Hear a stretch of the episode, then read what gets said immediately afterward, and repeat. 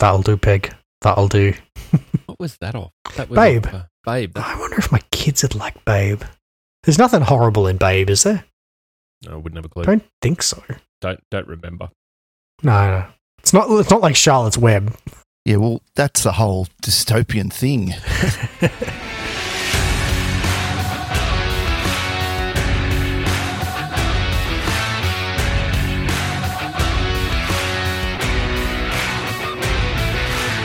Welcome to GCP Life, episode number 26 for the 28th of October 2022. GCP Life is sponsored by Kasna. At Kasna, we make your Google Cloud solutions possible. And I'm your host, Stephen Bancroft. On today's show, we're getting the band back together for the first year anniversary special. Plus, what's going on with all the hacks? We take a look at Google Next, and I should let you know that we're doing this across three time zones. But before we get to any of that, I'd like to introduce the co-hosts of the show, Dave Wall. How you going, Dave? I'm, I'm feeling cramped in this one today, Banky. Oh, I know it's crowded. and our special guest today, Ian Brown. How you going, Ian? Hey, Banky. Yeah, guys. How are you? Good, good, good. And back for the second time, Troy Bebee. How you going, Troy? Hey, mate, how you going? Yeah, good, mate. And of course, a very, very special guest today from our internal security domain. It's Rick Elsum. How you going, Rick? Hey guys, thanks very much. What, what have you been up to? You guys been up to any like uh, tech adventures or playing with anything during the week?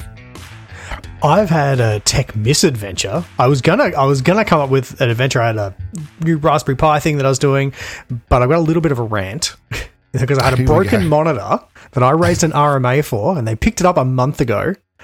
I chased them up, like, "Where's my monitor? Like, what's going on?" Uh, Yeah. They come back and they said, "Oh yeah, we've sent a credit to the retailer." What? Why why? Why And, did you? I was like, "Where's my monitor?" I, I can't look at a credit. And So something now- bought on eBay? No. No, no, no. It was from like um, you know, PC case gear, right? Oh, so, but right. you know, it just oh, Ah, like why? What- So now I have to go chase them and be like, hey guys, apparently that, you've yeah. got some money for a screen. Mm. So yeah, and that'll, that'll be lost in the pile of paperwork, and like Yeah. it'll take another month to sort that out. Yep. Um, I got a new Pixel 7. You got Pixel Seven? got Oh, the t- Pixel- yeah, please the- tell. The plus, yeah. yeah. it was good. Well, I cracked my 6, of course, and it was Yeah. only a couple days to wait till the 7, so I got it. It looks pretty similar, but uh, yeah, the screen you can tell is is is much better. Yeah. Uh, a bit faster. Yeah. Is it And bigger the- than the six? Uh, 'Cause yeah, the six was a pretty hefty phone. they're, they're almost exactly the same. Uh, well, I, I had the Pro on both, so Oh, okay, yeah, they're right. about the same size. And, yeah. and I heard the I heard the cameras are much better on the seven. Either seven, yeah. The camera. I haven't even played with. it. There's a whole bunch of new modes like um, uh, uh, motion and stuff like that, which I haven't even played with, but look pretty cool. Uh, Yeah. Like you can you can follow somebody and it, it'll blur the motion in the background. And you can do all kinds of uh, crazy photo stuff. And you can do that cool thing where you can cut people out of the background that Yeah. sort of photobomb you. Yeah. That's right. Live editing. We've come a long way since Red Eye. Correct. Yep. Did you did you get the watch as well? No, which is interesting. There's some stuff around whether or not it's got Fitbit gear in it and if it's comp- competing with Fitbit. So I don't know But- what they're Well. Google bought Fitbit. They own? Well, Fitbit. well, they did. it's They did. it's actually listed on the Fitbit site. Is it? But Yes. I don't know if it's using the same componentry or not. I didn't. I haven't looked into that. I I saw an article about it being potentially competitive to some of the some of the higher end Fitbits.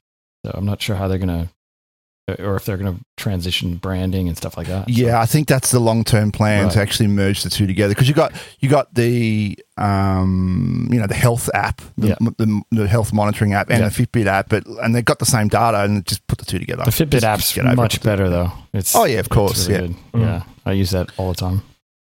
Yeah, it's um the Pixel Watch is something that I'm, I'm very interested in, but I just I don't know if I'm going to be ready for a Gen One product. Hmm. Like, Well- I know obviously that they're, they're chasing the the Apple Watch, right? Like, it's clearly the market leader. So I'm looking forward to them seeing like you know make up that ground because I'm not Hmm. stepping into Apple's ecosystem. Yeah. Yeah, No, well, we saw we saw a prototype of it when we were down in Sydney for Google on Air. Uh, one of the Googlers had one of the prototypes there that they were testing out, and they look really cool. Mm. they Yeah. do look good. Yeah, Mm. Yep. I had a bit of a misadventure over the weekend. Oh, over the week. yeah. was, was uh, uh, working on a client site. And we were um, we were deploying a large number of um, of GKE namespaces, each with their own uh, Let's Encrypt certificate, and we ran out of provision quota. Uh, oh dear. As Oops. it turns out, you're only allowed to provision 50 certificates Yes. a week. Oh, interesting. I uh, mean, d- yeah, only 50 a week. Come on. Like, Well, we've got 172 sites to move, so yeah, yeah. This is Let's Encrypt. yeah. All right. Yeah. Can isn't there like a, is there a paid option for? Nope. Right. You can get your quota bumped, but it takes a while. Okay. No, no, we, we tried that. They came back and said we don't meet the quite no, the criteria for it. Ah. So hmm. we literally migrated everyone over a single night to a wildcard. yeah. Right. Yeah, yeah. Nice. Could you rotate accounts?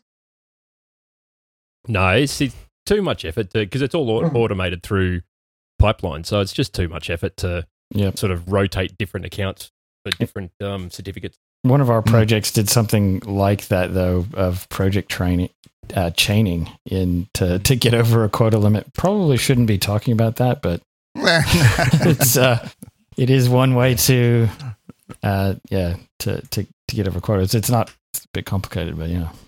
Yeah, well, yeah, it was would be. it was interesting because I had to try and figure out how to apply the wildcard certificate to every site. Mm. But normally, you in GKE you'd apply it at the ingress and and it'd all just work. Mm. But um, I found because we were using Nginx ingress controller, you can actually apply a default certificate at the ingress controller, which is the wildcard. So Right. you don't have to specify the secret name in the ingress. Mm. Oh, nice. Okay. Yeah. There. So just it just made It just uses that. Yeah. Yep. It's it, it default, made it yeah. Cool. Well, uh, I finally finished off my home server refresh. Um, so right now I have a 36 terabyte NAS, um, which has uh, two link aggregated links coming out of it, which is quite nice, quite speedy. Um, one for NFS, one for Samba. It's like the front end. And uh, yeah, I've got a bunch of containers running and uh, set up a front end so that you know I can have some virtual servers to some machines inside. Uh, got a got got some. I finally have figured out. Well, I knew how to do it, but I didn't know how to design it. What I was going to design, but I've got a nice uh, gsutil rsync running now with my backups into Google Cloud. Very Um, nice. fr- yes, from from a from a. I've even got an archive directory where like I can RAR stuff up and just dump it in there, and it's just stuff I'm never going to use again, and that that gets pushed into an archive storage bucket. What Um, uh, yeah, well, since you, what storage drives are you using? I've had terrible luck with the Seagate Barracudas, the two terabyte ones. Uh, yeah, so they're they're six they're six TB NAS drives, Yeah. uh, Seagate NAS drives. Okay. Um, Yeah, the, gr- I've the green ones I've had problems with. I've, I've lost probably three in, in two years. Yeah, I lost Yeah, data on Seagate Barracudas where I had Yeah. a mirror set and they both died in a couple of days of each Oh, other. wow. Yeah, that's Um, tough. Oh, that's unlucky. oh, well, yeah. you have Yeah. to. I bought them over a few weeks in pairs from different vendors. So they're nice. Spreading the all got- batches. Yeah non-consecutive serial numbers in in yeah. Oh, yeah. So I, they're I learned that the hard way building a um, a server many many many years ago for a for a construction company. I um I bought the all the chassis and everything and all the hard drives from the one vendor um on a single day, and all four of the hard drives failed within a week. And it's a Friday thing. afternoon batch. yeah, that's a controller problem, probably just pushing out Yeah, bad could be, bad yep. bits. Um, anyone using mdadm for their NAT? Anybody? Not game? for a I'm long still, time. I- I'm I- not still, for a long time. I'm still Yeah. in mdadm. Can't get rid of it. Yeah, that's hardcore of it. It's like like doing your own IP tables. It's Right. Well, this Hey, is all. this What's is wrong all with do- ButterFS. doing your own IP tables? I mean, you know, I guess there's, there's a modern era, and then there's our, us dinosaurs. So I had ZFS before that, and that was okay, but uh, ButterFS is the way to go. Yep. right, yeah. Yeah, So on that note, I've been doing a um, WireGuard VPN with, Oh, yeah. with a Raspberry Pi. Um, Yeah. and so yeah, I'll probably be setting up some sort of like intrusion detection system, and I'm going to put some sort of filter in to kind of protect the kids and stuff from the local network. Yeah. Yeah, but, um, Yeah. but um, yeah, loving Can Wi- use that. WireGuard. It's just so simple for VPN setup. WireGuard's awesome. Yeah. Mm. Yeah. Really good. You can use that. Uh, what is it? Uh, Pi-hole. Yeah, I've got to- Pi-hole on mine. Yeah. Pi-hole. Yeah. Yeah. Yeah, so I'm running all that Yeah, as that's really good. containers, so I can just spin up another container if I want to do, do any of that sort of stuff. in the pie. In the pie, yeah. In the pie, yeah, yeah. Oh, how far we've come, hey? How far we've come. the hardest part is, is actually just getting a Raspberry Yeah, Pi I was going to say. yeah. Yeah. I, I've been looking at the um, Caters uh, microboards now because you just can't get a Raspberry Pi for love nor money. Yeah. Mm. And so the Caters boards run a Raspbian image and uh, they're compatible. They've got the 40 pin GPIO Mm. and they're readily available. Yeah, nice. I've got some twos and threes I can sell you if you like. It'd be worth more than you paid for them now. Yep. I mean, I managed to get, uh, I, I like I just bought a Raspberry Pi 4, um, but I could, the one gig ones are the only ones I can get. Mm. Right, if you want to go to like four or eight, the hen's teeth. Like you pretty much you have to buy like whole kits, Mm. even if you just want things. So you're not paying like three hundred and eighty bucks for what's a sixty dollar part. Mm. Yep. And uh, speaking of Linux, you hear that uh, H.264 is going away, and uh, Linus Torvalds contemplating removing i486 code from the kernel as well. Yeah, yeah. So Fedora announced um, just a, a couple of weeks ago that uh, that they are removing Mesa's um, H.264 from the Yep. OS uh, because the patent holder now requires that open source projects pay a license. But And- uh, only up to 100,000 installs, though, which I guess Red Hat is way past anyway. Yeah, be be Yeah. miles past it, Yeah. and it was it was like it was up to ninety seven million dollars is the the limit on what they have to pay. Yeah, right, up to a maximum. Yeah. Yeah. for a codec. Yeah. Jeez. Yeah. So there, there's an open codec out there that you can use to implement H.264, Yep. and it is royalty free. A A1, I think that's what it's called. A A1, Uh, something like that. A one or AV one something. AV1, that's it. Yeah. I was going to say, it sounds like an opportunity. Yep. Oh yeah, that's been worked on. It's been worked on. And uh, yeah, I mean the i forty, the i four eight six code going away. Uh, I don't know. I don't know. Look, is anyone really using i four eight six anymore? I would, maybe industrial controllers. Maybe Yeah. I don't know. Potentially, yeah. I mean, that, that's pretty old gear. I, I would posit that not many of them would be using it, and those who are probably aren't upgrading their OS anyway. Yeah, that's right. Yeah, because on some of that stuff you can't. Right, you're locked Hmm. in the way way it is. Yeah. You'd imagine that the things that out there that are still running it are probably mission critical systems. Yeah, yeah. Yeah, I was thinking You're NASA probably using a couple. Um, yeah. Power grid. Power grid's probably all running. Power grid stuff. Yeah. Yeah. Yep. Half of defense. no, no, no. They did a tech refresh not that long ago. I get the defense news. Oh, Oh yeah, there you go. There you go. All right, well, let's move on. Enough of the banner for the moment. Um, now, Rick, um, we've got you on the show today because we're going to talk about some uh, security-related news later. There's been some some major incidents happening in the Australian IT space recently. But um, since it is your first time on the show, and as is customary, you have to tell us a horror story. Uh, it can be it can be about uh, you know someone you've worked with, or a bit of self-deprecation is always fun. Have you got anything to share with us? Yes, yes, I've come prepared. I knew this was. I knew. I knew this was coming. Um, right. It's a safe space. There's nobody listening. It's just us. yeah, yeah, sure. So I would like to share with you the time I deleted sales data from a server. Um, Not so long ago, I worked as a solutions architect for a startup, and the founder of this startup also owned a few hardware retail shops. And part of my contract was also being the go to systems admin supporting the retail operations. Uh, they were fairly modern in that they used Office 365, but they heavily relied on an old legacy Visual Basic application for their inventory and point of sale. I tried to avoid touching it at all costs, so I wasn't really familiar with its inner workings. But one day I was tasked with setting up a new server for this application. I'd mapped the network drives, copied across the current server folder to the new PC, um, but of course there was an issue with the setup process. So I thought I'd best start from scratch. I proceeded to delete what I thought was the newly copied folder, but I hadn't properly checked what directory I was in. And I deleted, in fact, the server folder.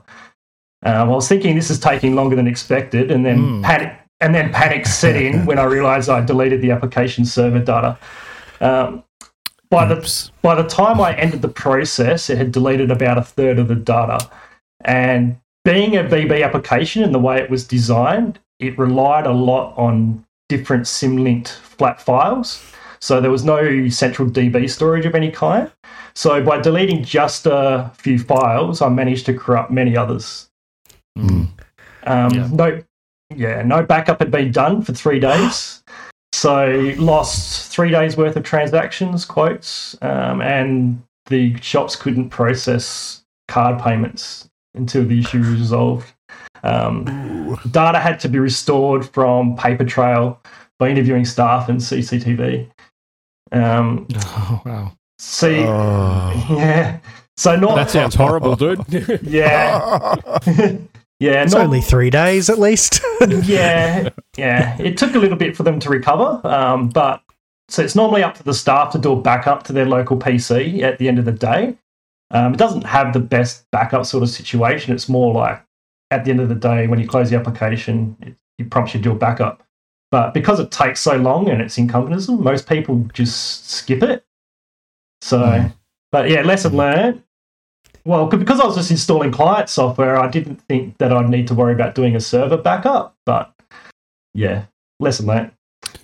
Yeah. Always have a backup before you set off down the path, right? Anything like that. Yeah. Mm. I, I, That's I learned that one the hard way on Cisco switches. Mm. Yeah. Oh, okay. You, you got one for us, Ian? Yeah. Give us, give us a quick so- one. Yeah, okay. So, really quick one. Uh, configuring a Cisco switch one day, uh, put a new um, config into it that I had very carefully planned out on a text file uh, a day before and uh, pasted the text file into it, and it bricked the device. And I didn't have a backup of it, so I had to restore it from scratch. Oh. you mean your Notepad IDE didn't pick up the problem? No, no, no, it didn't. Mm. Uh, In my defense, though, I'd done that like 50 times before on data center switches Yeah. and all the rest of them, and just I just mucked something up on this one. Still don't Yeah. know what I broke. Yeah, That- that's the real. And and thinking of Rick's story, you know, if you if you run a dangerous command and it doesn't return, it's probably doing bad things. yes. it starts sweating immediately. Control C, Yeah. Control. Uh, I've got a similar one, but I'm going to save it for another show. Okay.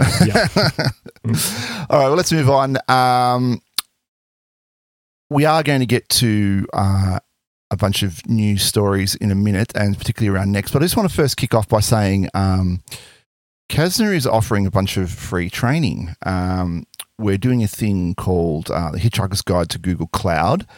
Uh, it's on this Thursday, the 17th of November in the evening. Um, I'll put a link, oh, sorry, during the day. I'll put a link in the show notes. But um, the Hitchhiker's Guide to Google Cloud is a place uh, to gain hands on experience and learning more about making the transition to Google Cloud.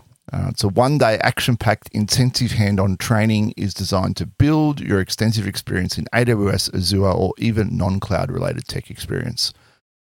Um, yeah, so it's open. You can you can come register. It's being held in Sydney uh, at the Mantel Group office um, at, Mm. uh, in Sydney, and It- uh, yeah. sounds like a lot of fun. Yeah, it's in person, and I think the big difference with it is it's actually delivered by uh, practitioners.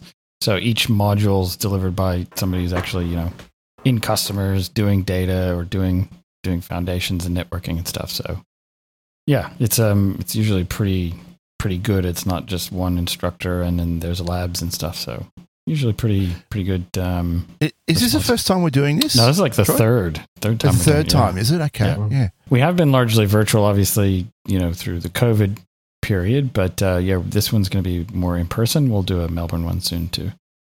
Yeah, I fantastic. mean, it's so good All right. having people who are like actually been at Yeah. the coalface, right? You got Exactly, the yeah. real experience. Like this is what the training says. This is what it really is. yeah, that's it. That's it. That's it. That's right. So I'll put a link in the show notes. That'll just take you straight to the registration page.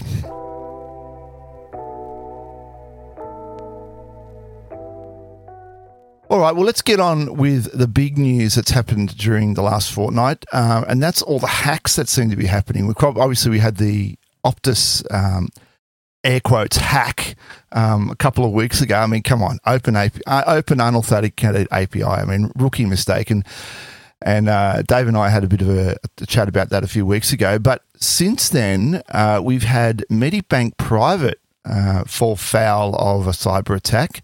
And we've brought Rick on the show, who is part of our internal security domain. and he's going to give us all the skinny and the lowdown on exactly where we are and what we know about the Medibank private hack up to this point. So, Rick, what can you tell us? Yes, um, another week, another major hack. Um, so with Medibank, so what happened was on the 3rd of October, Medibank had said it taken offline the data and policy systems of its budget provider AHM and its international student division after a cyber incident. The next day, the company announced it had restored systems and said it was still responding to the incident. The situation developed on Wednesday, the 19th, when Medibank disclosed to the Australian Stock Exchange that hackers had contacted the company to negotiate over the future of 200 gigabytes worth of customer data. Um, the public learned the scale of the breach on the 20th as the Australian Signals Directorate and Australian Federal Police started to investigate. Now, Medibank initially claimed there was no evidence that customer data had been accessed, and then later stated only international student data was taken. But it has now come to light the company has received files from the hackers that include main brand customers, widening the range of those potentially affected to 3.9 million. So, yeah. and, Yeah, and that's wow. where we're, yeah, wow. So that, that announcement was made yesterday, was it? They said Yes. um, that all their all their brands and all their clients are affected. That's correct, yes. They, the information includes names, addresses, dates of birth, Medicare numbers, phone numbers, medical claims data. Now, this is the big one, um, including information about diagnosis, procedures, and the location of medical services.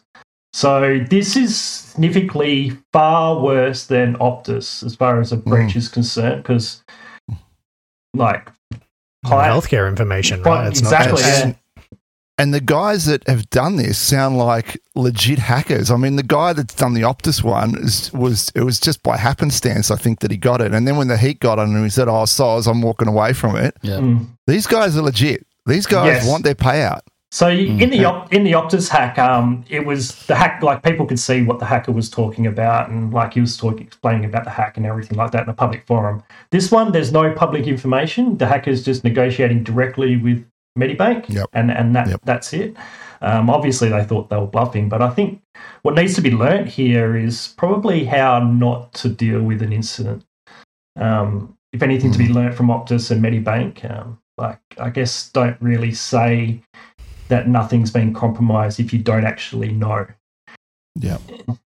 Um, so I, I think there's also been uh, some other things in terms of the messaging of like who has been told and when. Um, like I saw that a lot of the notification that that data was genuinely breached that went to like a shareholder notification before it went to any customers. Mm, correct, mm. yeah, yeah. Yeah, wow. Yep, yep. And the, Right. the scary part for me, I think, is the the medical data that's been released or that's been ha- taken as part of that. Like that that sort of information is Mm. Mm. is identifiable. It's it's bad. Yeah. Yep. Um, I mean, what what what's the worst that could happen with that information? I'm sure there's going to be plenty of creative things that, that they could come up with. Um, I don't know. Well, okay, so think if, if I've got your name, phone number, address, Of date course, of birth, Identity I theft. know, yeah, yeah. I know. Yep. So that that's one part. Yeah, But if I also know that you've had treatment for, I don't know, say for example, like uh, psychiatry, right? And I get the Mm. locations, so I know now you're psychiatrist, and I've got details about you. Mm, Like yep, the yep. Would they, they would they also hold hundred points? So That's correct, uh, yeah. pass- so passports and Yeah. they've got 100 points plus the medical data. wow, Yep. yeah, that's yeah, because Oh, they'll wow. have the Medicare card as well. They do, yeah. And, dri- Yeah. and driver's license. Yeah. And, Yeah. and credit card. I think that's all you need. yeah, Yeah. and done. they didn't have cyber insurance. Is I, the, uh, the other thing that's going on. Right. So, I mean, I, I, w- what we're hearing at the moment is that they're probably going to have to pay the ransom. I Oh, mean, what- is is Do we know how much I- that is? I don't know if they've disclosed it, No, probably not. but I, I, I, it seems like there's no other way out of it at the moment. Well, the, They can do all the investigation that they want, but if I mean, if these if these actors are overseas and they've got the data locked up somewhere, what can you do about it? I, I think we're going to see a lot more legislation coming out. Yeah. If anything, Yeah, it's going yeah. Do we, Rick? Do we know about the fallout at the moment? What's going to what the fallout's going to be? Um, no, so but there is actually legislation that's also been just recently pushed through. Um, So the you, companies now are looking at fifty million dollar uh, fines for for breaches of this sort of nature. So the fines are going to be fairly big. But then I was just thinking, like, what if the government gets breached? Do they fine themselves? No, mate, you can't do that. So, like, probably yes, right? It'd probably be like our department gets fined by another department. It's a money go round, but yeah. Money go around It, thing. it yeah. all goes to the ATO. Yep. But Yeah, they, yeah, um, I, I thought I saw this morning uh, a, an article about the government has um, enacted some sort of emergency legislation uh, to deal with the Medibank hack. All right. Uh, I Right. don't know have the details on it because I don't have it in front of me, but um, but yeah, and the the fallout they reckon uh, various news sources are saying it could cost Medibank um, just in the hack alone thirty five mil to Mm. to pay out the hackers, uh, but they reckon it could be ten times that at least for Damages. to damages for and and lawsuits against them. Yeah, Yeah. yeah. Wow. Yeah, so with, Wow. with the Optus hack, um, the government actually billed Optus for the like having to re- reissue driver's licenses. So it looks like that might even have to be done again. I, s- Yep. I spoke to a colleague yesterday, and unfortunately, she's copped the double whammy. She was with Optus and Medibank. So I think there's a lot of people that are probably like her. Yep. So yeah, Pretty pissed off. Yep. Yeah. My, I mean, especially because they hold that data for so long. Um, Mm. You know, I think they were holding it for like seven years. So you might have been with them in, you know, 2016 and you've moved to another health fund. Doesn't matter. Doesn't Gotcha. matter. That- yep. yeah. Yep. So my little brother's with AHM, and uh, and yesterday we actually ended up getting the dreaded Optus letter as well. Mhm. Uh, So he's had the double whammy too. yeah. Uh, The government did something with the passports. They said that you, for the Optus one anyway, you didn't need to re-get your passport. So they must be flagging them on the way out. That if if it was part of the breach potentially. So I'd wonder if they're going to do the same thing here because like reissuing, you know, three million passports is pretty much impossible. Mm, that's no mean feat. I, I think that this whole um on the like 100 points of id thing though it also demonstrates how like things like driver's licenses passport numbers they they're terrible ways of actually enforcing and proving your identity now like Yep. if you were designing a system today you wouldn't use that No. um and so maybe that's a, something that will come out of Mm. this like maybe um more you're like using like a MyGov ID or something, something Yep. more Yep. like that, um, as opposed to Well, it's using method. some other device. It's a method from a bygone era, right? I mean, Yeah. it, it worked fine, you know, mid twentieth century, but I mean, it's it's, here gonna- we are, twenty first century. We don't do the, the systems aren't compatible. That don't work like that Right. anymore, right? But the the thing I've got about the the whole using a MyGov ID, and I, I think it's it's probably the best solution for the problem at the moment. But then it points it puts all of your information in government hands, and what if what happens when they get hacked? Well, I think there's got to be some blockchain somewhere in there. yeah, possibly. It probably possibly. does need to be. Yeah. But blockchains can sometimes be transparent, and I guess we don't want this sort of data yeah. on an open blockchain. So once we go to our permissions based blockchain, then we're pretty much having a central source anyway. Yep. Mm. Yep. Um, so I just wanted also wanted to talk about like there was also reports of how this attack happened. Um, so some of the articles are pointing to a compromised user account or a fake account. Like I haven't been able to find the actual direct source, but uh, there's quite a few uh, media outlets that are reporting this. And yeah, so I just wanted to highlight um, like how much damage one user can do, Mm. um, and how I think how it's important. I think yeah, have, having like a least privilege sort of like policy in place. So so do, do we know if it was like an internal thing or was it a socially engineered thing or with, around that account? Do not do not know. Um, some I think the Australian Financial Review mentioned about about a user account being being compromised. Um, Yep. But I couldn't find a source for the source, if you know what I mean. Yeah, right. Okay. Wow. Well, we'll keep track of it over the next few weeks, and when we know a bit more, Rick, we'll get you back on. Sure. Cool. Um, all right, well, um, that's where we are with the hacks at the moment. So we might we might move on. Um, we had Google Next happen in the last fortnight, and boy oh boy, a lot of stuff came out of Google Next, and I honestly haven't had a chance to go back and see all of it yet. But um, I did see the uh, the opening, uh, the, the launch uh, speak, talks, and I was quite personally surprised to see ANZ Bank get a mention in there, which is Mm. fantastic. Of course, we've had involvement with that, and uh, I don't think it's any secret.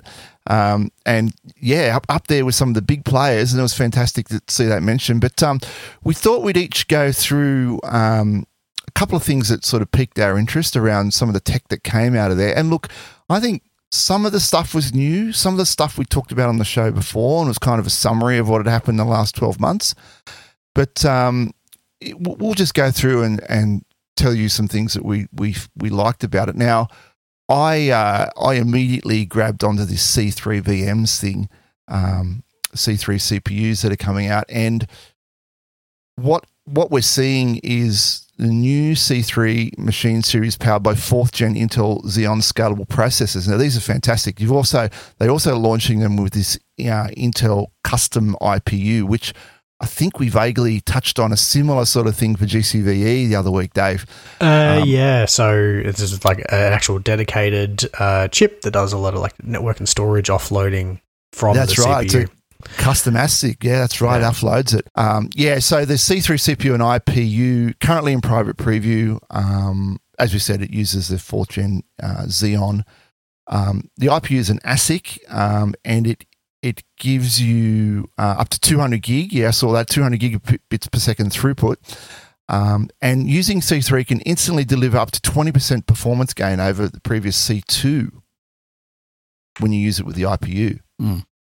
I think they're like heavily targeting these uh, and alongside Hyperdisk, Hyperdisk, um, for uh, for DB workloads. Like it's DB just workloads, Yeah. yeah. Do you think SAP? really slick.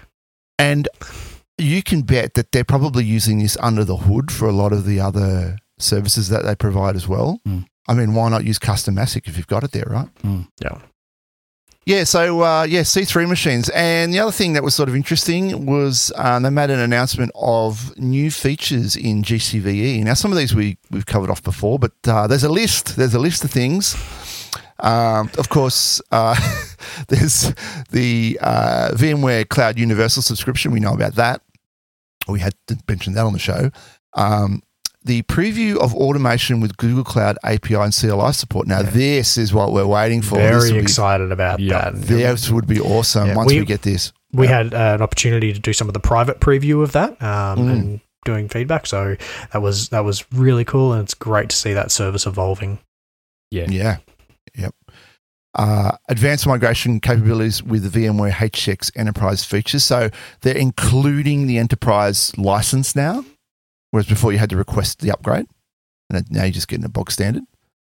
Uh, custom core counts to optimize application licensing, licensing costs. Custom core counts. I mean, Yeah, it's heavily if Yeah. you're, especially if you're doing like uh, Oracle, right? So you Yeah. might want to use Per GCV, but you really only want like four cores.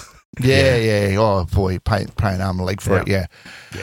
Uh, The, the hardware, the hardware underneath still stays the same. It's just it just reduces the number of cores available to to ESX. What you're presented with. Yeah. So in, Yeah. so in essence, it'll reduce the licenses that you need. Yeah, Yes. hundred percent. They mask That's off the CPUs in the BIOS basically, so it presents like a lower core count.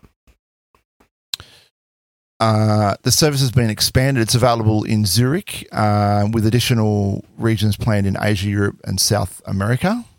Good to see it gaining popularity. Uh, now, this next one's interesting. Traffic Director and Google Cloud VMware Engine integration for scaling web services and linking native GCP load balancers and GCVE backends. Yeah, this is going to be an awesome solution. Um, looking forward to actually getting my hands on with it and, and giving it a uh, yeah, trying it out in anger. Yeah, yeah. It looks really cool. So, so for the benefit of listeners, the way if you want to egress to the internet now, you, you, they've kind of got this. Well, I don't want to use the word janky, but this kind of setup where you, you go out via the VM, VMware engine and you directly have an exter- external IP address there. But using this new direct traffic director, you can create a hybrid uh, backend inside VMware and link the front end load balancer directly into uh, VMware and then have your traffic ingress and egress through that path. So you get all the balance be- benefits of the load balancer. You know, you get your cloud armor. Um, you can you can use you could probably use things like IAP, um, all those features that you have on the front end. Mm. Sorry, but Dan, you were going but to say. it, it also it also adds another feature to it in that GCVE is used as a lift and shift in order to to Mm. to modernize your infrastructure. So so it also adds the ability to let's say you're going to containerize everything, you move everything off um, a VM and you put it into a container, and then instead of having to deploy a new load balancer or whatever, you just point the backend to GKE instead of GCVE. 100% right. It cuts Ah, out a yeah. migration step.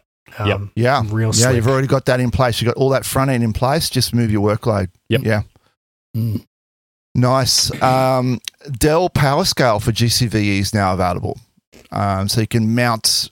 I mean, you've kind of been able to do this already. I, I'm a bit confused by this one. I know it's it's Dell PowerScale, and you might be comfortable with Dell PowerScale, but um, being able to mount NFS, Samba, and HDFS f- internally from VMs, we've been able to do that already, just not on Dell PowerScale. Well, yeah. So you were able to do it with uh, with NetApp CVS. Um, NetApp, yeah, And this is an additional um, solution that's now available as well.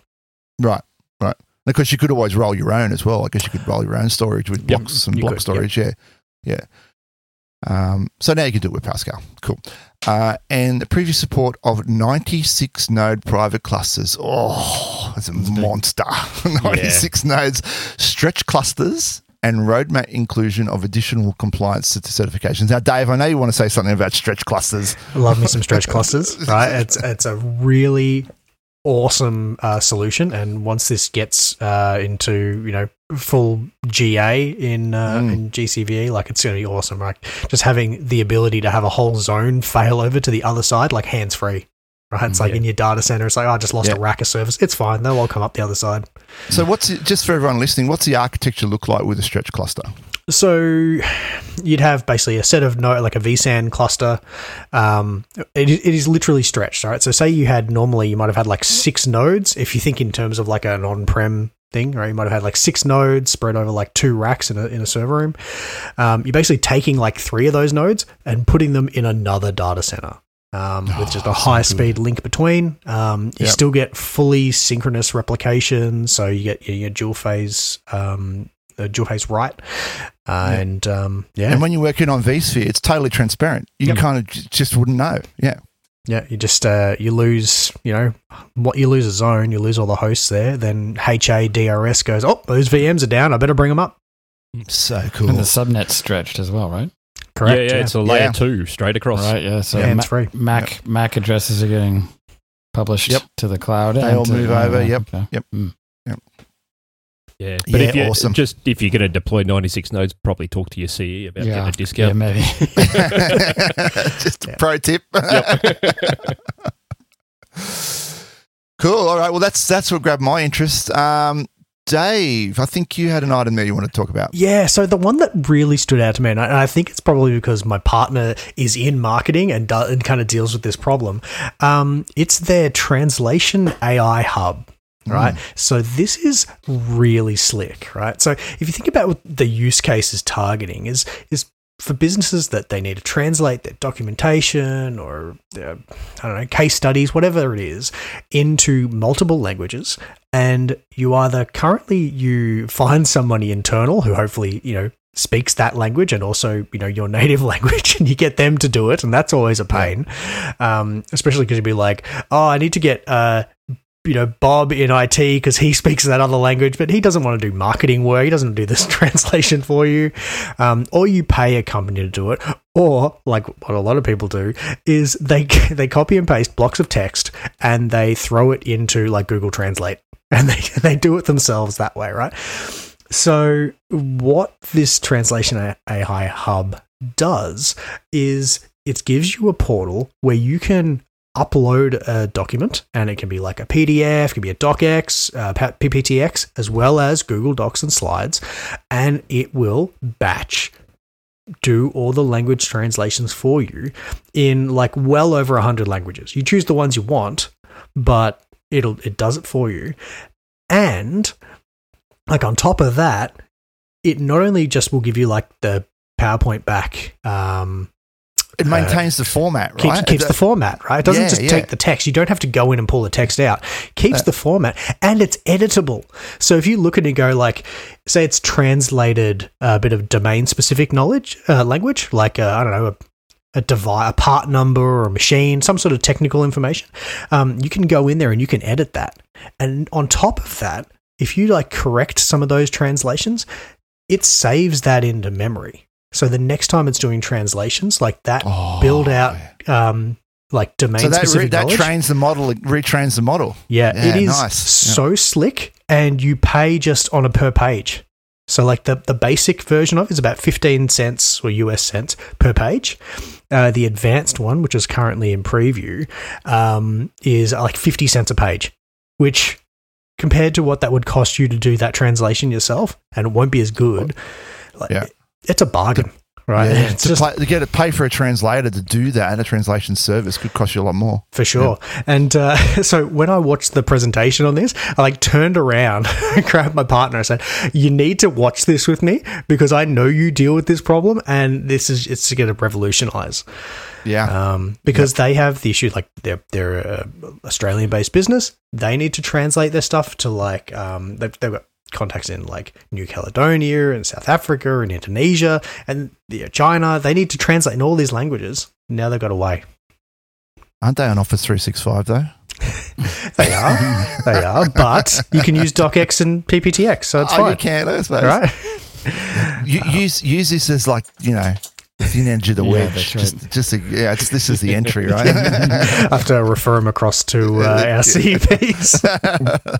I um I saw a, a, a demo of AI. So last month we ran GDG Cloud Brisbane um at uh, at our office at the Mantel Group office in Brisbane, and um and we had Andy from Google come in and he actually showed us the AIML stuff. And one of the really cool things I saw there was the ability in Google Lens for you to hold your phone up to a sign that's written in another language, and Google will actually color out the color out the sign and put in the English translation of what is on that sign there. Yeah, live, real live time. translation. Yeah. Live Yeah. translation. It is so cool. That's really cool. so, uh, yeah, so that was the thing that I was like most excited about. There was also some other really cool stuff in Workspace that sort of talked as pipeline stuff, but uh, this was the one that really, uh, really shouted at me. really grabbed you, yeah. Yeah. All right. Well, look. Uh, speaking of community news, uh, Ian, uh, you you dug into a few community news items. Yeah, so look, I I, I watched a fair bit of um of Google Next. Um, the one thing that really stood out to me uh, was the um, dev, uh, sorry, the developer keynote uh, that was delivered by um, Ashley Willis. So she's the head of developer communities at Google. Yeah, I watched this too. It Yeah. jumped out at me. Yeah. Yeah, so this is all about burnout, and I've done it. Uh, I think I'm at uh, three now, um, count of three, uh, and the last one that I had was sort of like a week laying on a couch, not being able to deal with anything. Like a mobile phone would ring in my next Yeah, door right. neighbour's place, Yeah, and I bor- just lost my plot. b- borderline nervous breakdown. Yeah, yeah, it was a More or hundred less, percent yeah. nervous breakdown. Yeah. Um, and it was really interesting the points that she brought out. So the whole talk was about um what happens during burnout, like the whole the phases that you go through in burnout, being like getting a new job and you're really like you're in that honeymoon phase. You're really enthusiastic. Your productivity is right up there, and then you start getting the stress and the neglect and and it gets worse and worse and worse and worse unless you pull yourself back and Mhm, and mhm. learn to do a little bit of self care and and stop trying to multitask everything. Mm-hmm. Um, so she had some really, really good points, and I encourage everyone to go and, and listen to this talk. Um, and certainly for managers out there um, who are managing a team, go and listen to it because she's got some really good points at the end of the talk about how to identify your people that are starting to suffer from burnout and uh, Mhm. and how to bring them back. I, I've had to do it at my last job. Uh, one of the young guys I had was just working himself into the ground, and he wouldn't Yep. tell me that he was working. And uh, and it wasn't until I caught him on a, a I was watching his Twitch stream, and he happened to mention how tired he was of just working twelve hour days, uh, and I had no idea he was working that late. Mm. Yeah. So that Yeah. was that was a really cool one to watch. Um, I think I think the trap is a lot of people they go to a new workplace or they see a lot of things going on around them and they want to get involved with everything. They Yeah. want to have a finger in every single pie, and it's just not possible. No. You you have to pick and choose where you want to go. And my personal strategy is just to pick, you know, a handful of things, one or two things, and and it's far more satisfying just to pick only a couple of things and go deeply on those things. Yeah. If you try and jump all over the place, you're you're only looking at each thing superficially, uh, and it's just too much mental load coming in trying to track everything like that. Yeah, yeah, definitely. And I Um, think there's a I, Yeah. I think the thing that really surprised me a lot. Um, I've I've been there three or four times now. Um, Yeah. I think the thing that surprised me the most was the recovery time that she quoted. Like, and this was Mm. all this is all um, sourced information, so she's got it all from medical um, places. But she said the average recovery time for burnout is two years. Wow. It's Yeah. not just a long weekend's going to get you No. back from that. no, No. no, no.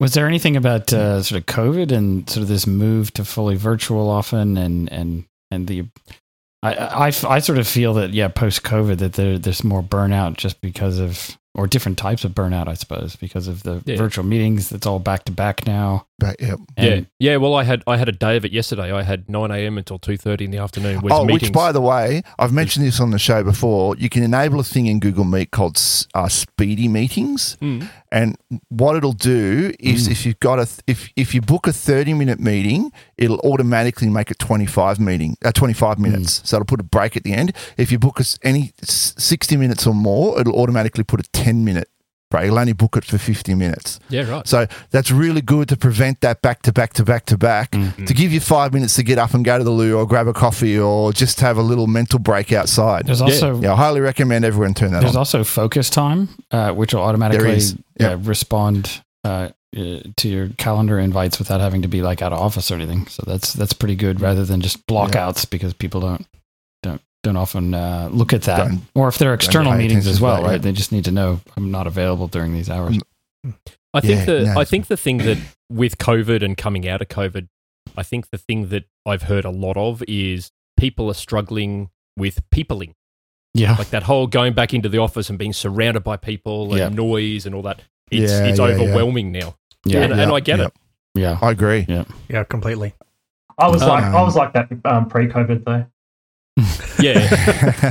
So now we're all on the same plane. yeah. Yeah, yeah. I well, I, I, I don't know how we could do what we're doing now in an office. I I just don't think Yeah. it'll work. We, Yeah. we couldn't sit around with all the background noise and everything going on and, and create a podcast if we're all sitting in offices. I just don't think it'll work. No, no, I Yeah. certainly couldn't in Brisbane because um, the Brisbane office meeting rooms are right below the the upper floor, and so you Yeah. hear people walking along the floor. Mm. Yep. No. Yep. Yep. Um, but the the other really cool thing, and I'm sorry I have two, but the other really cool thing is um, Google's announced Skills Boost to the general public Ah, now cool, yep. includes Innovators Plus, which is a really really cool benefit.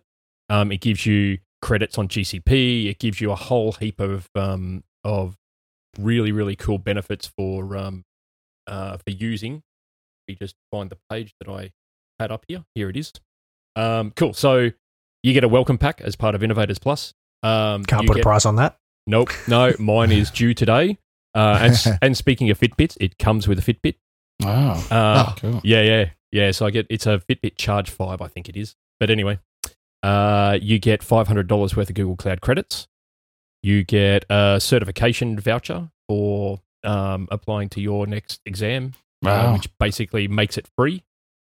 Uh, you get live learning events, and obviously you get Google Cloud Skills Boost, which is invaluable. So if you're a premier partner of Google's, would do you get this as well? No, no, we don't. I already asked. Oh, did you? This is, this is on an individual, yeah. Right, yeah, okay. yeah. So this Yeah. costs money for most uh, Yeah. for most people. Um, I've been lucky enough to be uh, given the Google Cloud Innovators Champion Mhm. um, label. Mhm. Uh, You say Google. lucky, right? You worked really hard Yeah, to yeah, earn that. yeah. so- But but lucky in to be chosen to do it. So um, and so I get it. I get it as part of that that benefit. Cool. I think the other Hmm. thing that was cool is so yeah, you get that uh, exam voucher, and then if you pass that exam, you get another five hundred dollars worth of cloud credits. Yep. Right. So for your like Ah. three hundred bucks a year, you get a thousand in credits and an exam voucher. Like Yeah. it good costs negative money. Yeah. yeah. Yeah. Oh, you got me considering that now. Hmm. Mm. Okay. And on your developer's profile in Google, you get a nice little badge that says Innovators Oh, Plus. yeah. Ah, Excellent. Excellent. nice. Although with the exchange rate at the moment, two ninety nine a year. oh, I guess it's a deduction, tax deduction. Um, all right, cool. Well, well, no, there's some really awesome uh, community items there, Ian. Um, now, Troy, um, this one grabbed me as well. Uh, cloud workstations. Tell us all about that. Yeah, so most of you probably, or many are probably familiar with uh, Cloud Shell in the in the console. You know, you kick that off, and behind it, you know, you just end up with a terminal. You you got a machine. Most people don't really realize sort of what's behind that. This is really um, uh, Google's effort to turn this into an enterprise service because it's often in an enterprise disabled because it's you know, pub, uses public IPs. It's um, uh, you, you know not really that secure. You're not going to have access to a lot of resources you need uh, potentially on prem, for example, in the enterprise. So this is a, a way of of spinning up uh, those cloud shells or developer environments uh, easily and, and manageable with uh, with your own custom uh, container. So it, it runs a full container. I've I've been wanting to do this for a long time. I had a Pixel book and was hoping to just you know synchronize my local container or even just use a container up in the cloud that had all my tool sets, had everything I needed, uh, my IDE, you know, my my super snazzy uh, Vim Yep. setup, all my, Yep. my Any important files you needed, they're all it's, up there. all Yep. it's all up there, and Yeah. you're just comfortable, right? Yeah. But um, uh, you know, with Cloud Shell, it was a bit you could do this, but it was a lot trickier to have it there and ready to go. So with Cloud Workstations, they allow you to spin up your own uh, GKE clusters that automatically shut down and spin up uh, these cloud workstations for you to then uh, have developers uh, running against. Now, this is also tied into what Rick's going to talk about with this new um, uh, software delivery uh, capability, uh, which gives you secure Yep. coding sort of from end to end. So this is the, uh, an idea around uh, life cycling security all the way from the developer typing in uh, code in a private workstation or cloud workstation uh, that has access to Artifactory and a lot of stuff on prem, let's say, and, and security tooling, all the way then to you know the the, the apps getting delivered on GKE in, in production to Right. customers. That full delivery software delivery chain. Um, yeah, so cloud workstations is part of that, and I'm pretty excited to start using them and rolling our own uh, containers, even for Kasna. So like you know newbies coming in, here's your here's your cloud workstation that's got all the tools that we like in the way that we like, and it's got our templates. And um, yeah, uh, there's some some really and cool is stuff. it is it is it giving you is it giving you a desktop or is it just a a, a- a command line It's similar to the console? Mainly command line, but it's it's it's Yeah. for development IDEs. So you know, Golang, uh, PyCharm, IntelliJ, uh. JetBrains, all the all the the main IDEs running there, um, and it's a container containerized image. Um, so yeah, I mean we're all we're all Linux developers, right? Anyway, so we wouldn't Yeah. we wouldn't use a Yeah. Windows desktop anyway. to- no, no, no, no, no. So similar to when you go to Cloud Shell. uh, the code editor in in, In, cl- yeah, In yeah, Cloud Shell. exactly. Cloud Shell Yeah, is yeah, yeah, right. Yeah. So Yeah. The, so when you Yeah. go into the code editor, uh, it, that's actually just running the IDE locally in your Cloud Shell on that container, uh, and then Yep. saving. Uh, and this gives you a lot of options around snapshotting as well, being able to move them, say, uh, between prod, non-prod, that sort of thing, but also being able to save it for for later and using templating and. Uh, and then sharing that internally within your organization to, so that people can have this sort of base uh, image to then work off of. Uh, so I think for, Right, for us, right. for our, like our development sort of standard practices and best practices and tool sets, uh, it should be pretty fun. And I, Yeah. I like uh, so I've been I, I'm using JetBrains Toolbox. Mm. Um, I I get given a, a license for it as part of being a GDE, and I've been trialing all of the all the integrations these days. Yeah. Yep. Um, I've got a previewed uh, version of Fleet now, Oh yeah, and Fleet is really really cool. Like the pair coding capability in Fleet is really good. Uh, one Mm. of our uh, fellow Kasnians and I have been pair coding on the project that we're working on at the moment, Mm. and um, it's still a preview, so there's some some issues there. Obviously, uh, the biggest one I find is when you're pair coding, the host of the pair coding session is giving out root access to their drive, which Mhm. is obviously a problem. But Um, I'm sure JetBrains are going Not to if you that. do it in a container. Well, that's right. yeah. yeah. But yeah, the JetBrains tools are really cool and, to and use. yeah, and JetBrains is featured pretty heavily in this as well. So there's pretty tight integrations that, that that are coming up. Yeah. Yeah. Yeah. Cool. And uh, you said that integrated with Software Delivery Shield. Uh, Ricky, you gonna you had something to say about that? yeah, I'm really excited about this. So, Google over the last year have been investing billions of dollars into security and um, developing more security operations, and pretty much yeah, end to end cycle. Um, they're now they've they've been developing the components pretty much over the last uh, six months or so, and a couple of the components um, have been touched on in previous shows. And so one of the main things is, yeah, the cloud workstations, as Troy talked about, that's currently in preview. And so what they're pretty much doing is they're combining all lot of Google products and services and then implementing best practices and add, adding on pretty much extra protection at almost at every layer. So a few of the things that they're going to be having is um, assured OSS service, which basically means that you only use images and packages that um, have been assured. And they're also doing a lot of um, scanning of vulnerabilities into like artifact registry and a lot of container analysis is, is coming into it. And then they're building security features into into cloud build as well. So then all these different components, they've now decided to package this as one complete sort of suite, very similar to what they did in the data domain. So now they're just grabbing all these components together and calling it, yeah, your software delivery shield. Hmm. Yep. It's so cool. It's it's really great to see uh, because like we touched on assured open source like a few times in the show. Like we're real keen to see hmm. that come through. Like it's uh, open source, but Google's had a hand in it. They've been uh, these are the packages that they use, um, making that like stitching all of these tools together. Um, and like the other thing, like you mentioned there with like cloud workstations, is it also helps move away from say like developers pulling code down onto their own machines. You can keep that code in the workstation now. They don't have to keep a local copy of, you know, from the repo. Right? It's Yep. It's it's not Doesn't just have to be out in the wild. No, yeah. Yeah. That's Right. that's correct. Yeah. So it makes sure that you're only using secure images and secure code at all times. I, I could. This is just. It's such a strong value proposition. Oh, Yeah. for sure.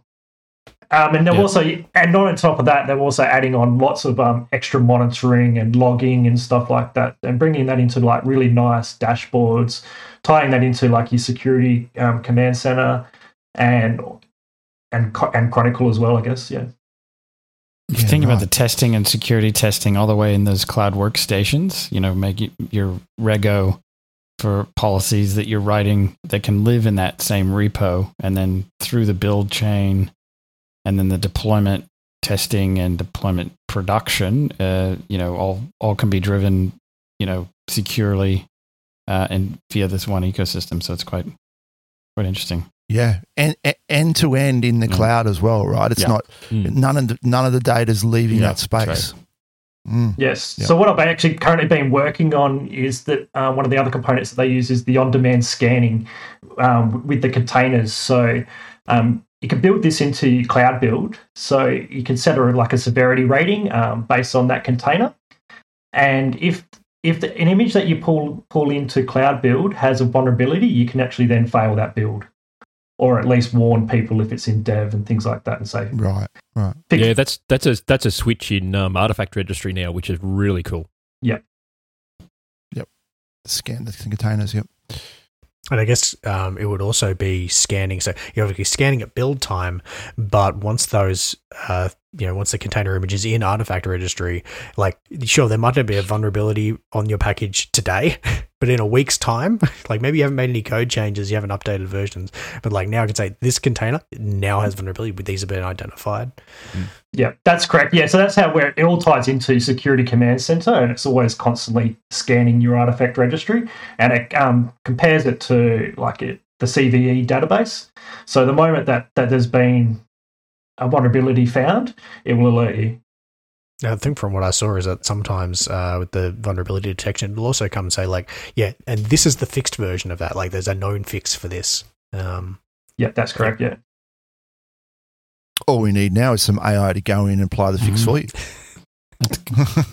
we got AI to write the code, so might as well. That's it. Yeah.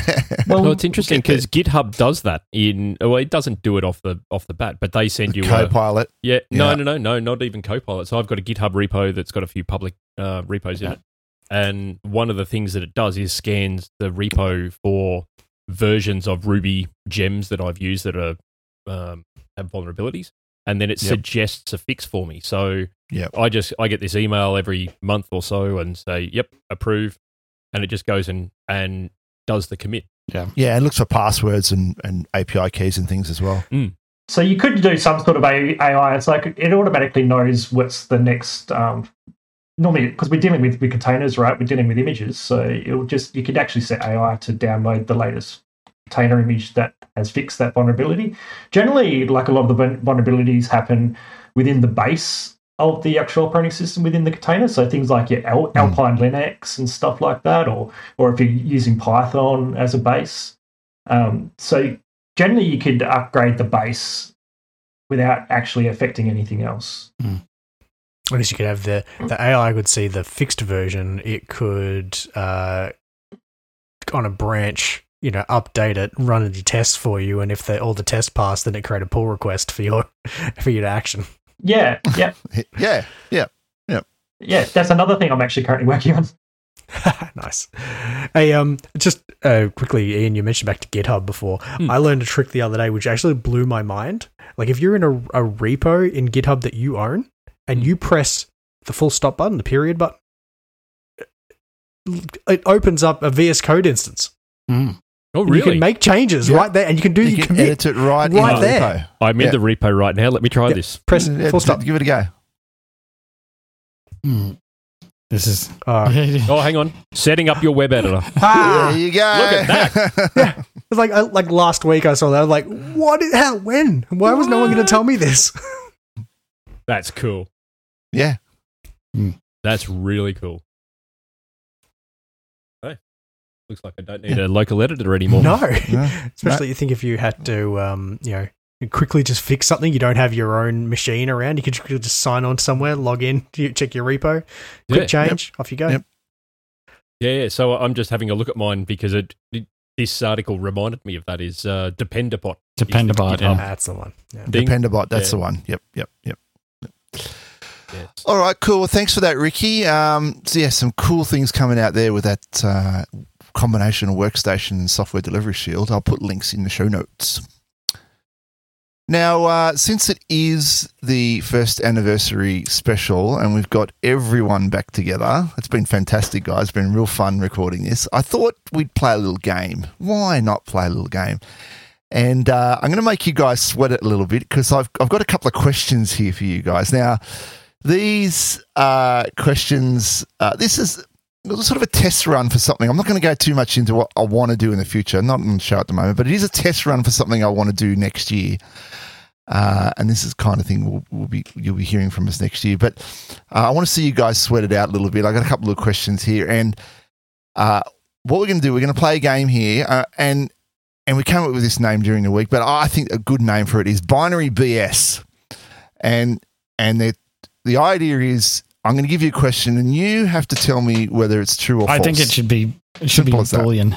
Boolean BS. Boolean Yeah. Boolean BS. I like binary BS. Come on. and, and we're playing on my weak point here. My memory sucks. If, if it's Now, binary, we're only allowed to answer yeah, with a zero, zero, one, and one. two. uh, Yeah. Nice. So no, no can't be an answer. No, no, no pointer. all right. We like Boolean. Anyway, it, it the, the name. Yeah, the name's a work in progress. Put that way. but, um, uh, yeah, look. So I'm going to give you these questions. Um, now the clue is the all these questions relate to previous episodes of the show or items that we have covered on the show before. Okay, so I will put them here in the chat. Now I don't. Uh, we're gonna. I'm going to give you all the questions first, and then I will tell you the order that we're going to go in. So question one. Uh, it is possible to suspend or resume a VM with an ACPI S3 signal. have a think about that. Question number two. Google Cloud was used to calculate pi to 100 trillion digits, which required 551 terabytes of storage. Question number three. Cloud Spanner now offers an SQL interface that supports Postgres SQL that is 100% compatible with Postgres. And question number four. Uh, in financial year 2021, Google Cloud lost $3.1 billion over the entire year. So, Rick, since you're our guest, you can go first. One of these questions is false. Which one is it? Um, I'm going to say You can go through each one if you like, and, and I know which ones are true. One and four, I'm not 100%. But I'm going to say number four is false. Okay, so Rick is going with number four as being the fake. Okay, number four. So I'm making a note of that here.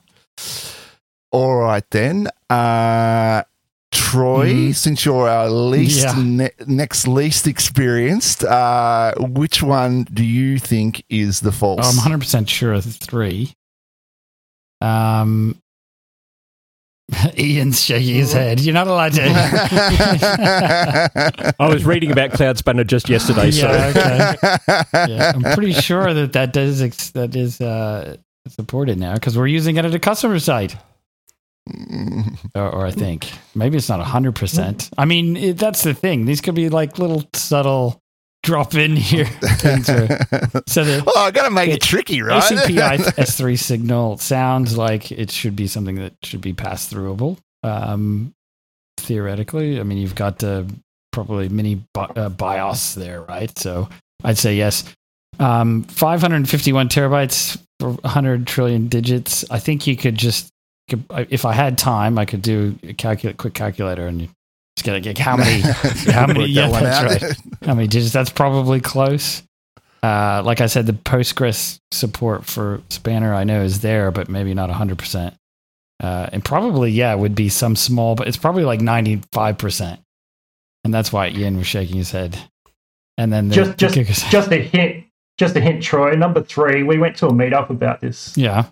And And do you remember? Have, have a think about um, what's the Google's hun- presentation. hundred percent compatible though? I mean, I know. I mean, like I said, we're using it as a customer, but could I say that we're hundred percent compatible? That it's hundred percent compatible? That's what I'm worried about. Yeah. I think that's so. I'm going to go Hang number on, three. hang I'm gonna, sorry, I'm going to go number three. So which one are you gonna going go with, number Troy? three. You're going yeah, with three, eh, Troy? I think it's Okay, that, that 100% thrown in there is, is a bit of a giveaway. All right, Ian, which one? Great, give me your reasons. No, I remember reading yesterday Cloud Spanner. I was reading all about Cloud Spanner yesterday, um, just because of the client that we're working on at the moment, who has 107,000 tables in MySQL, and I'm trying to find a solution that doesn't require us to shard the, the databases. Um, and Cloud Spanner came up, but the the migration to Cloud Spanner was going to be terrible. All right. Well, ignoring that, what is your answer? Uh, well, three's three is definitely wrong. Three. All right. And Dave, So, um, yeah, this, these caught me out a little bit because you're right. Like a bunch of them, it's like this seems like it's true. Uh, My first read, I'm like, all these are things are true. Where is the where's the one? I'm pretty sure that yeah, it's the Cloud Spanner one that's not 100 percent because I can remember us uh, that when there was some updates uh, that enabled using S3. Uh, I think there was something that was changed. Um, I remember, yeah, the storage requirements on uh, the pi calculation because that was actually like a super fascinating article, like the architecture they had to build out for that. Um, and yeah, like I rem- the three point one billion dollar loss that uh, that sounded about right. Like it's like yes, losing money but less money. um, so three was was the one that I was going to go with. Three was the one you were going. All right. So we've got Rick uh, standing alone there number four, the, through the $3.1 billion over the entire year. Everyone else is saying number three, uh, the Postgres SQL that is 100% compatible with Postgres. So we will go in order. So, number one, uh, uh, question number one Is it possible to resume uh, a VM instance with ACPI 3 signal? Uh, yes, it is, and of course, I'll put a link to the show notes to the article. Uh, this was a feature that was introduced in March uh, of this year. Um, and you can put suspend and resume is now generally available. So you, so your VM can send an ACPI signal and suspend and resume your workload. Jeez, was that which is really handy. March? How fast this That was in gone. March. yep, that was in March. Uh, number two, Google Cloud was used to calculate pi to 100 trillion digit, and it beat the previous record. Uh, I'll link this in the show notes. Um, they calculated an additional 31.4 trillion on top of the previous record. Mm. Um, and uh, when was that? Uh, when did we talk about that? That was in June. Talked about that. Um, quite an amazing feat. And number three, Google Cloud Spanner now offers SQL interface that supports PostgreSQL that is 100% compatible. Well, I think you guys figured it out. It is not 100% compatible. So this one is the fake. Um, it does. It is compatible with uh, SQL, but it doesn't support. Uh, it doesn't support extensions, triggers, non-serialized isolation, Or stored Uh, procedures. rocks. or Yeah, stored for sure. procedures. Yeah, yeah, yeah. So uh, yeah, they're getting there, and you can kind of understand why they don't support those special things. I guess I'll get there in in the long run, but but uh, right now it's just uh, you know the SQL interface. And that leaves the last question. Uh, in financial year uh, 2021, uh, Google Cloud lost 3.1 billion, and that is true. All right, guys. Well, look, that we might leave it there at the end of this show. Thanks for joining me today. It's been Hey, awesome, thanks. guys.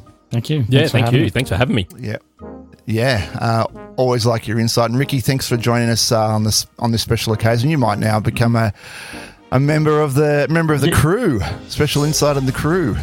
Oh no, yeah, I think I've invested enough in this um, in this sound room, but it definitely needs a lot more work. Oh, yeah, we'll get there. Don't forget to go and write the show a review on iTunes. Uh, you can find us on iTunes, Spotify, and uh, Google Podcasts as well. Um, we also have Kasna Between Two Clouds. Now, oh, I haven't mentioned that one for a little while, but I think, Troy, you guys Yeah. need to get up there and create Yeah, a few we're more working videos on that, We're one. Working on that. You just got to get it. You're Got to working get on that one, uh, yeah. Simon back in. He's, he's, he's a busy That's guy, it. but yeah, there, there's a lot of demand for between two clouds, and uh, you know, a bit of hilarity and a few beers for sure. Yeah. Absolutely. Yeah, absolutely. And ah, yeah, next time I'm down in Melbourne, maybe we can do something. We'll see. Well, we should. Yeah, we need more. Um, yeah, Yeah. when you're in Melbourne, let's do that for sure. Or we'll come up to Sydney and do and do a couple episodes up there with you guys. Yeah. shoot something up here. Yep. And uh, don't forget, you can contact the show, gcplife at kasna.com. We've got the Twitter there as well, at gcplife. Uh, I cross post this uh, when these shows come out onto my LinkedIn. That's uh, Stephen Bancroft. You can find us on the website. It looks all nice and snazzy now. Oh, did I tell you that the whole RSS feed's running now on some code, some Python code that I Nice, created? Yes. I'm going to put that in a repo. I'll make it public too, because I know there's a few other podcasters out there that would appreciate that as well. Uh, and don't forget, today's sponsor is Kasna. At Kasna, we make your Google Cloud solutions possible. And I think that's about enough from me. Anything else from you guys? And you can't shake your head. It's a, it's Yeah, an auditory I know, thing, I right? You said it best when you say nothing at all. Yep. We'll be here forever. I think we've gas bagged enough for today. That's it from us, guys. See you later. Bye. Catch you later. Bye. See ya.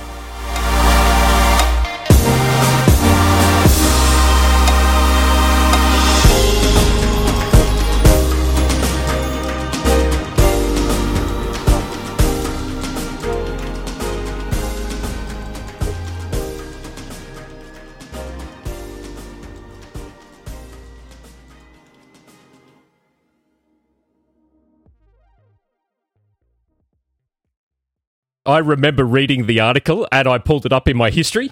Hang on, you're not supposed to Google these. Oh, you, you you're using your history. Yeah, you can't. Don't Google it. I should have prefaced that with "Don't Google. Oh, We're he's- playing a yeah, okay. game." Yeah, he, Ian's Ian's out.